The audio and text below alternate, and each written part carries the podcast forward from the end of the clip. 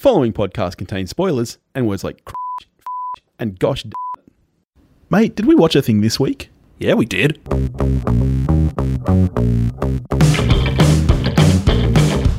Hello, everybody, and welcome to We Watched a Thing. It's B Dizzle here, and Topher is not with me this week, the slacker, because apparently six weeks wasn't long enough paternity leave for some people, I guess. Uh, his brain is still mush with baby, and he can't watch a movie, I, I guess. so I'm joined this week by my wife, Nooski. Long term listeners might remember her from the Harry Potter series, and I think she might have popped up in our Alien franchise as well, maybe making fun of me. I'm not sure. uh, how you doing, Noosk? I'm good, thank you. how you feeling? Um, strange to be talking to you like this. Yeah, you got your sake there, and you're not Yep. facing me because apparently you don't want to look me in the eye while we talk on mic. It feels weird to look you in the eye and discuss films this way. Okay, all right, that's that's weird. I feel like we usually look each other in the eye when we talk about things. Well, you won't like what I have to say about this film, so okay. All right. So we're doing a throwback here. Much like Topher and I would usually do, it's a film that one of us loves and the other hasn't seen. So this week I gave my wife the joyous viewing hmm. of 2001 sci-fi Steven Spielberg classic AI artificial intelligence, which is one of my earliest memories of bawling my eyes out in the cinema. I saw this with a couple of high school mates, and we were all there on a bit of a boys' viewing, and I'm sitting there bawling my eyes out. an experience that many would learn to experience Yes. alongside you awkwardly for years to come. All right, so let's get into it. AI Artificial Intelligence is a 2001 American science fiction drama film directed by Steven Spielberg. The screenplay by Spielberg and screen story by Ian Watson were loosely based on the 1969 short story Supertoys Last All Summer Long by Brian Aldiss. The film is produced by Kathleen Kennedy, who, of course, people know now as the Star Wars lady, uh, and it stars Haley Joel Osment, Jude Law, Frances O'Connor, Brendan Gleeson, and William Hurt. And what is it about, Noosk? Oh, Well, my that's- gosh. That's what I do. I make Toph do it. I'm going to make you do it. oh. Well, I saw on the interwebs that this film is about a robot child longing to regain the love of his human mother. Yeah, that sums it up. E- well, sums up two and a half hours. Um, I feel perhaps that is a little simplistic. Maybe it should read that a confused and grieving mother receives a replacement robot child from her mentally abusive husband and things go awry. Okay, so we do different things from the story. That's fine. That's that's that's how these things go. Hmm. So, uh, unlike so, usually Topher and I wouldn't watch the movies together. We have on occasion, and that's always been a bit of fun. This one, I mean, I didn't I didn't make you go to a different room and, and we watched it on sync or anything. We watched this together. So I know you didn't love this movie, and it it cuts a little bit. Oh, Um, but how how did you feel about this movie? So you had never seen it before. Did you know anything about it going into it? I knew nothing about it. I knew it was one of your much loved films from your younger years. Um, I remember when we first started dating that you used to print out movie posters, and it was yeah, it was one of the ones on your wall. and I was like, "Oh, what's that film?" And you said, "Oh, it's the saddest film ever." And so going into it this week, you told me many times, be prepared to cry. Yeah, you didn't because you're heartless. should I just draw up the divorce papers now? like I didn't cry. Not only didn't didn't I cry, but I hated it. Oh, Sorry. Okay, So Did, did you hate all two and a half hours of this film? Did you hate it from the second it started to the second it ended? no, no, not at all. I, I remember you saying several times, Oh, should we just turn this off? You're clearly not enjoying it because you looked across to my face, which was perplexed. And I said, No, I'm interested to see where it keeps going. So it's an interesting film in that it it's unexpected and it takes many twists and turns. But um, overall, I, I, yeah, I wouldn't watch it again. Okay. Definitely not. So let's start with the history of the film. I, I think I mentioned this to you that the film was originally meant to be made by Kubrick So he bought the Hmm. rights to this to the story a long time ago and commissioned a script to be written. And I believe it wasn't until like 97 or something, just a couple of years before he died, that he passed it on to Spielberg. Because as much as he wanted to make the film, he didn't think CG would ever be good enough. Do you know what element he didn't think would be good enough for? The robot, I guess. David, yeah, Yeah, he, he wanted which is David to played by a human, CG, so- yeah, exactly, yeah, which is interesting. Um, I guess he didn't think that a child would be a good enough actor to pull it off, and he didn't think CG was was good enough to pull it off either. Because if Topher was here, he'd have some comments on child actors, I'm sure. because of course it's supposed to look like a human. That's the point of the artificial intelligence. Um, so let's start with Haley Joel Osment then. Oh, amazing. So- okay, so you agree then that at least his performance is something to take away from the film. I don't know who he lost to that year, and I I think you said he wasn't even nominated, and that that's a crime. Yeah, so he was nominated for The Sixth Sense, which was two years before this, but not nominated for this film. Which, like, I, I love The Sixth Sense, but his performance in this is next level. Like, as far as child actors go, I don't think I've ever seen anything better. Oh, he was incredible, and I think you said that it was his choice, not uh, you know directed by Spielberg. Um, that he never blink Yeah, uh, while he was p- uh, delivering his lines, and man, that's it's creepy. Did- so did you actually notice that? Because from memory, the first time I watched it, I didn't notice it until I heard that story years later about you know him just deciding to do that. I think you actually told me before the film started, so I was watching for it. Yeah, And there is one point he does, uh, I suppose, close his eyes or, or is it when blink they're at a the bit. dinner table and they're having a bit of an argument? Yeah, possibly, and and maybe as well when his mum abandons him, Yeah, right. and I was like, oh, he slipped. you suck. no, he was amazing. yeah, like I, I I think all the performances are really good. I'm not a Jude Law fan, but I actually find uh, him very um, engaging in this film, which is weird because it's not like, I mean, his character's barely a, a character really. He's Oh, a Why robot, is he there? and uh, well, okay, okay. So let's get into this. No, hang on. I I, just have to say, when Jude Law popped up, and it was sudden and strange and out of nowhere, did you instantly think, man, he looks like Topher? no? No? Because no one would ever think that? Yeah, you're right. yeah, Topher does think that he looks like Jude Law. He is reaching. He has said that on more than one occasion, and he's he's wrong. At least I'm realistic. I know that my celebrity doppelganger is Kevin Smith, which is not really anything to sing praises about. Oh, you've both lost a lot of weight recently. Well done. Um, so yeah, okay. I remembered the film being long. I did remember that. I, in Oh, fact, I actually. I actually thought it was longer. My memory was that it was a knock over three hours. I didn't. Oh, it might be. I didn't remember like what the bulk of it was. I remember the start of the film very well, and I remember obviously the the gut punch ending of the film very well. I had Gut forgotten. punch ending. I had forgotten What? just about everything in between. So I had forgotten that the majority of the film really doesn't have a purpose other than to, you know, kind of. And and that's where this film because about 15 minutes in you said to me what genre is this? And I said well Mm. really it's it's very strictly sci-fi.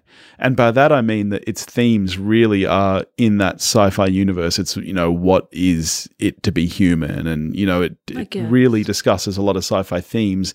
And that's really the only point of of the middle one and a half hours is just to kind of look into some of those themes but plot wise they they are pretty irrelevant Yeah, I I feel like the goal of the film um, is said at the start um, in a scene that I found incredibly creepy, in which that male scientist is showing off his latest invention. Um, you know, and he has that female robot. oh he- the very opening yeah, the scene. very opening Yeah, scene. yeah. And he tells her to undress. Oh, but that's far enough. Wow, how benevolent. Like, fuck off, mate. And then he reaches into her mouth to like pull out a part. And ugh, like, I get it. She's a robot. She's not real. But if you don't find yourself creeped out by this scene, you're clearly not female yourself. Um, but finally, there is a woman scientist in the room, apparently, and she speaks. And she it, it's like when you hear the title of a film or a show said by the actors in the show, and she basically says, "Oh, you know, even if you can get a robot to love, can the human love them back? What responsibility does the human have?" Yeah. So that instantly sets us up like, okay, here we go. We're going to explore that. And I do think that we have seen similar themes explored more recently in films like Her or Ex Hmm. Machina. And I do think that we are at a point in time where I, AI has evolved Do you so say much. ex machina? yeah. I say ex machina. I don't know. Maybe you're correct. Um. Maybe the I d- viewers will tell us. I do feel like oh my god, I do feel like we're at a point in time now where AI has evolved so much that I do think you there's definitely fertile ground to to remake this film and re-explore these things and make it better, much better. I feel like the first hour of the film explores it, decides, nah, it can't be done, and then we go on this random adventure journey, I suppose, um, for the rest of the film. That, like, after you summed up what you set out to do, why are we still here? Yeah, see, I actually I agree with you that I do think it's too long. If I was to do an edit of this film, I Mm. would probably knock off about 15 20 minutes. But I actually don't mind the adventure type stuff. See, to me at its core, this is a sci-fi fairy tale. You know, like I mean, Oh, obviously they there throw are heavily at you know Yeah. Wizard of Oz and Pinocchio is like oh, yeah, like obviously there's- slammed in your face. But I mean, think about Pinocchio. Think about the bulk of the story Hmm. of Pinocchio. It's it is this puppet on a, a journey. You know, That's he fair. ends up like, why is he in the whale's mouth? Because that's just what happens. yeah, You yeah. know, to me, this is almost like if Red Riding Hood spent more time on her walk to Grandma's house. you know, like to Mm. Yeah. me, that's what this Who film cares? is. Well, Sorry. okay. I- no, I, I- get that point of view, but to me, I actually, yeah, I do think there is fat to be trimmed there, but I actually really do enjoy some of what it explores in that in that point, and uh, you know, I I love. Teddy, and I actually really do like Jude Law in this film as much as you could say his character is a little pointless. Um, I actually quite like his performance. Oh yeah, I, th- I thought Jude Law did well. I would strongly argue that perhaps you can tell this film's written by a man because no woman would design a sex bot looking like or acting like that. the way he like dances around Yeah. the street and he's all shiny and Yeah, very manic yeah. Uh, that- mannequin looking like oh I'm going to start doing that. I No. want I want Oh my hair to God, look like a. Lego man. yuck. Yeah. And I love when he when he does his little his little heel toe heel toe. Gigolo Oh. Joe, what do you know? And then he great. and then he does that head twitch to like put a romantic song on, and yeah, I I, was wish I like, could do that. that's that's where I'm going to go next. I mean, you know that I've installed a lot of you know home automation around the house. That's going to be my next thing. I'm going to put like you know an RF chip in my head so that when I press it against my neck, Alexa starts singing some smooth jazz. Well, I know you and Alexa have often longed to be one and the same person, so Yes. go ahead. I'll be going, but you two live a very happy life together. Do you remember when I I'll had take it- the kids. Do you remember when I had it set up so that when I got home from work and opened the front door, the Seinfeld theme blared in the lounge room? Yes. Yeah. well, then you would say, Alexa, make it sexy time, and the lights in the house would turn red. And Yeah, Barry Manilow. Ah. It was embarrassing. it was not a party trick you you're should you're show just off. jealous that I never did it for you. No, you did it for Topher. we, we, we've digressed significantly. Yeah, so on the on the script, I do know that as I said, Kubrick did have this script commissioned a long time ago, and um, it's interesting that Steven Spielberg is credited as the sole writer for this. So obviously he rewrote a fair amount, but my understanding is that it was very heavily based on the script that Kubrick had commissioned, which like I mean maybe okay, we're already looking at a 20 year old film. Who knows how long the script was written before that? I'm not saying Well, that's an excuse for any problematic issues it may have, but Yeah, well, sure. Like it does feel like it was written in the fifties. It really does. Um, you know, like this this grieving mother and her husband, I assume go daily, weekly, I don't know, to visit their son who's been put in a coma, like he's all iced up and whatever. So I assume it's like a future coma. Yeah, And- well, he, uh, if you actually pay attention to the film, Noosk, um, they're actually at a cryogenic freezing station. yeah, uh, that's So what I It's unclear whether he's in a coma or perhaps he had a disease that couldn't be cured, so they froze him until they could cure it. It's it's unclear as to what actually exactly. happened there. It's all very unclear and conveniently so. Um, so they go, however, regularly to visit their son. She plays music and reads fairy tales to him. Her husband stands around looking impatient, and the doctor says, you know, basically all hope is lost. And the real problem here, sir, is your wife. And I'm like, what? if one of our kids was in a coma or cryogenically frozen, I would expect you to be sobbing along with me. But the problem here is the missus. She really needs to move on. And then he has the audacity to suggest that he will bring home a robot replacement child. Oh, he doesn't suggest it. He does it. He do- well, he does it, and then emotionally blackmails her by saying, "Oh, honey, look, I, I get, I get you have issues with it." Um, he acknowledged from the start. He he kept saying, "Please don't be mad with me." So he knew how she was going to feel about this, and quite frankly, he should feel the same. Well, As a man, I, I understand that. I often worry about how mad you'll be. what what is what is the worst thing that I've brought home without discussing it? Was it today when that beer got delivered? Uh, yeah, and I was like, uh, "How much did that cost?" That's Topher's direct influence on our life. Um, anyway, so he brings home this robot child. She loses her shit, rightly so. And then he has the audacity to say to her, um, my position in the company relies heavily on this. I like this is meant to be set in the future.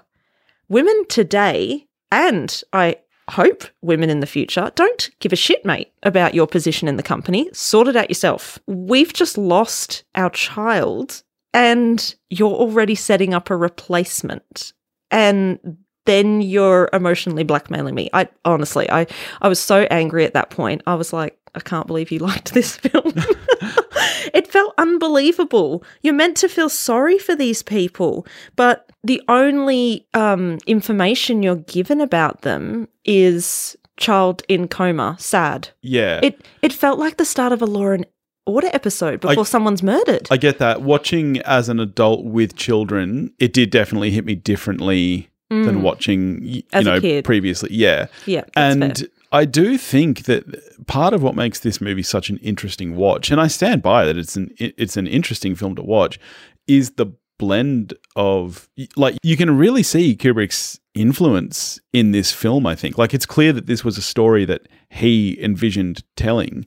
Hmm. Um, and he has entirely different sensibilities to Spielberg. So I think you can really feel the strange blend here because it like this is very very grim for a Spielberg Oh, movie. so and then there are these weird kind of family ET type moments um, and the score is fantastic nominated for best score that year.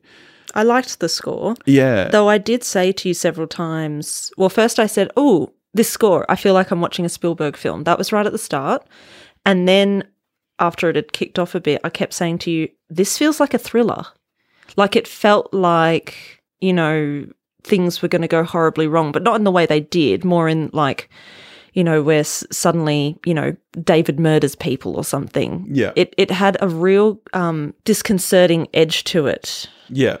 Yeah, and I think that's that's where I, I can feel that this film does have a strange flavor to it. I think that blend of Kubrick and Spielberg is it does make for a really interesting watch because it is much more in-depth sci-fi than anything Spielberg really has done before. Like when he's treaded around sci-fi before, it's it really has been in a very adventure action kind of way. You know, like mm. Jurassic Park, the novel, is very heavily sci fi based. Mm. Th- There are full chapters that go into detail about the genetic process.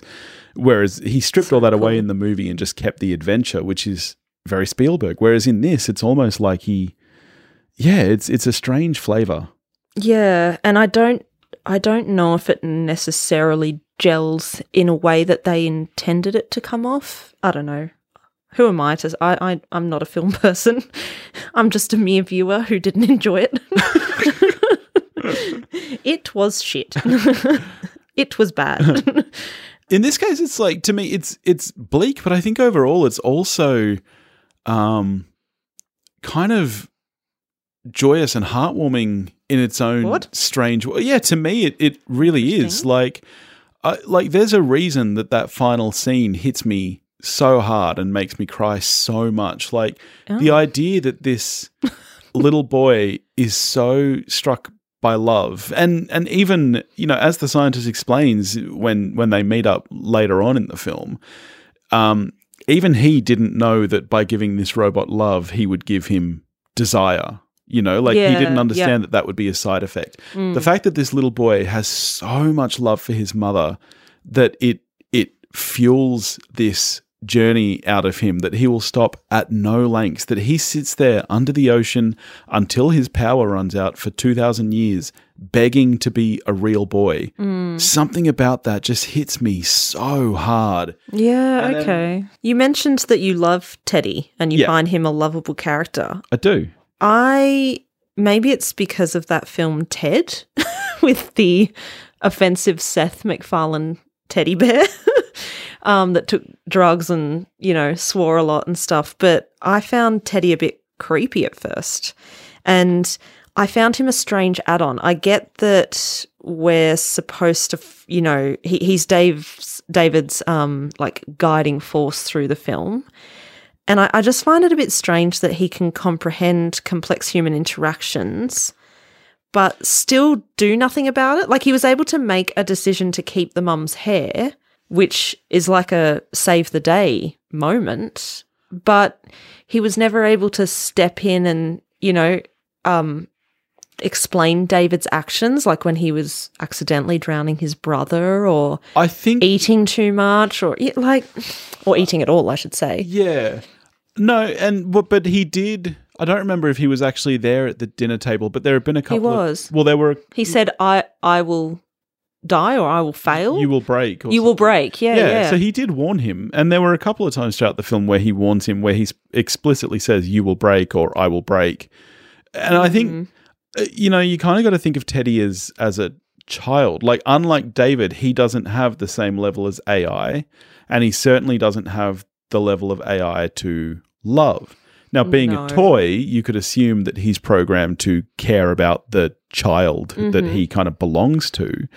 But I think that's the extent of it. I think in the same way that Jude Law kind of understands things, but you know, he's trained, well, not trained, he's programmed to be a gigolo. And that's Mm. what he does and that's what he knows. You know, he doesn't he doesn't understand that taking this kid to some of the places he does are, you know, hashtag totes in a propes or like so much like Jude Law, I think Teddy has a certain understanding of things. Um, you know, I don't necessarily Maybe. know that he held on to the hair because he thought anything of it. It was Then why? Why did he do it? He's able to comprehend in that moment. Oh, I should either hold on to this would to hide do- the evidence, or I should hold on to this because it's well, it fell special. it fell directly on him in, in the scene. He probably like I don't know whether Teddy has the amount of intelligence to, for example, put something in the bin. Like I, d- I don't know what else he would do with it. Yeah. I, I don't know. I I found his level of uh, AI convenient at times, and then like convenient in the other way at times. That then David was left to struggle, and um, I was confused also. So this is like a really minor point, but why he was there at the forest where all the other abandoned robots were? That gave me the absolute shits too. This mother drives nearby the area where david would be destroyed if she was to return him and she says don't go that way. I'm like of all the places you could drive why did you go near there if you don't want him destroyed? Also abandoning a child that has been imprinted with you is the emotional trauma of that is the same as just destroying him. Like Yeah. what? I guess that's one interesting part about the film for me, which which maybe could have been done better, is the world building isn't necessarily that great, and hmm. the universe of this film does feel very very tiny. Yes, it Um, does. Yeah. You know, like we have no concept of how far out of town she drove him, but he clearly well, seems to be the car close for to a while because he's asking questions and she's ignoring him. Yeah, he clearly.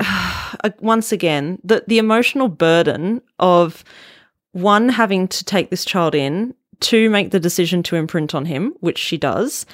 The the father doesn't. He doesn't take any ownership to also take on this replacement child. But then he just constantly looks at her when David is behaving a certain way that they don't like. He's like, "Why aren't you mothering better?" yeah, It's So- how you look at me all the time. yeah. I mean, we don't know. We don't know how. F- he's obviously fairly close to the city where Jude Law is. We don't know if that's the same city where he lives with his parents or not. Hmm. And then you know they get to all the other places very quickly, and maybe that's to do with you know global warming has ravaged you know the world. Clearly, mm-hmm. parts of you know like New York is completely submerged in water and basically hmm. gone.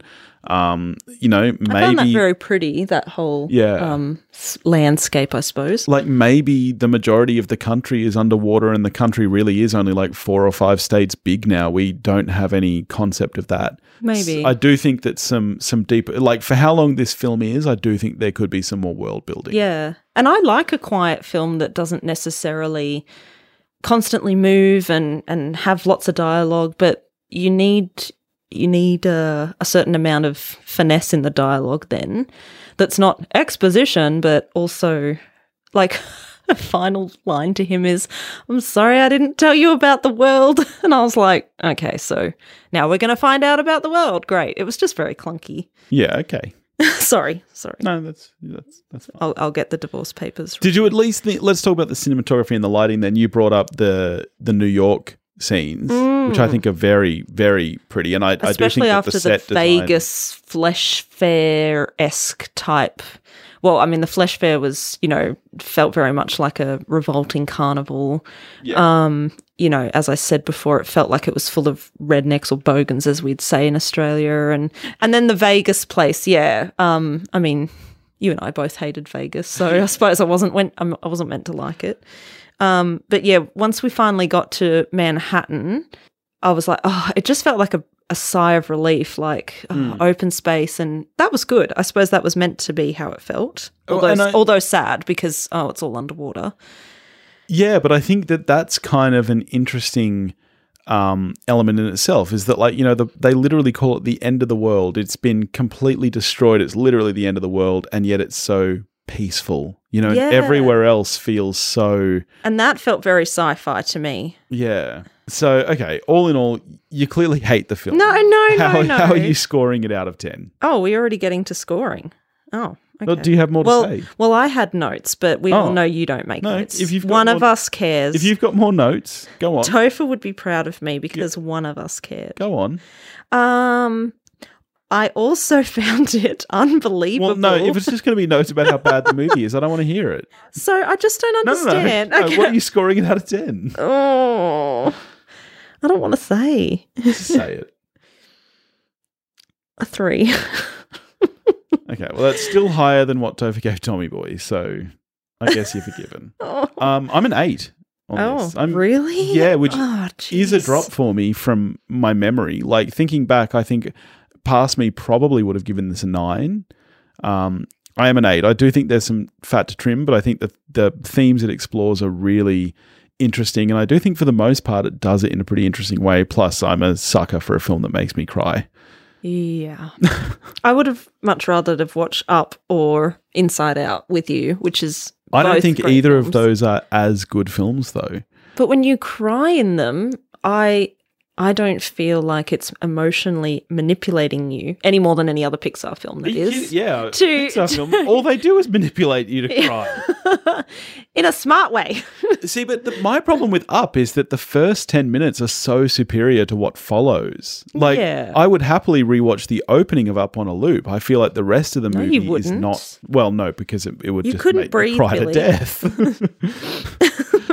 um, all right, cool. What are we getting to next week? No idea. oh my god. Hopefully, Toph will be back. I guess we'll find out. Uh, but we hope you enjoyed this. If you want to get in touch with us, you can do that at wewatchedathing.com or wewatchedathing at gmail.com. You can find us on Facebook, Instagram, and Twitter, all under the handle at wewatchedathing.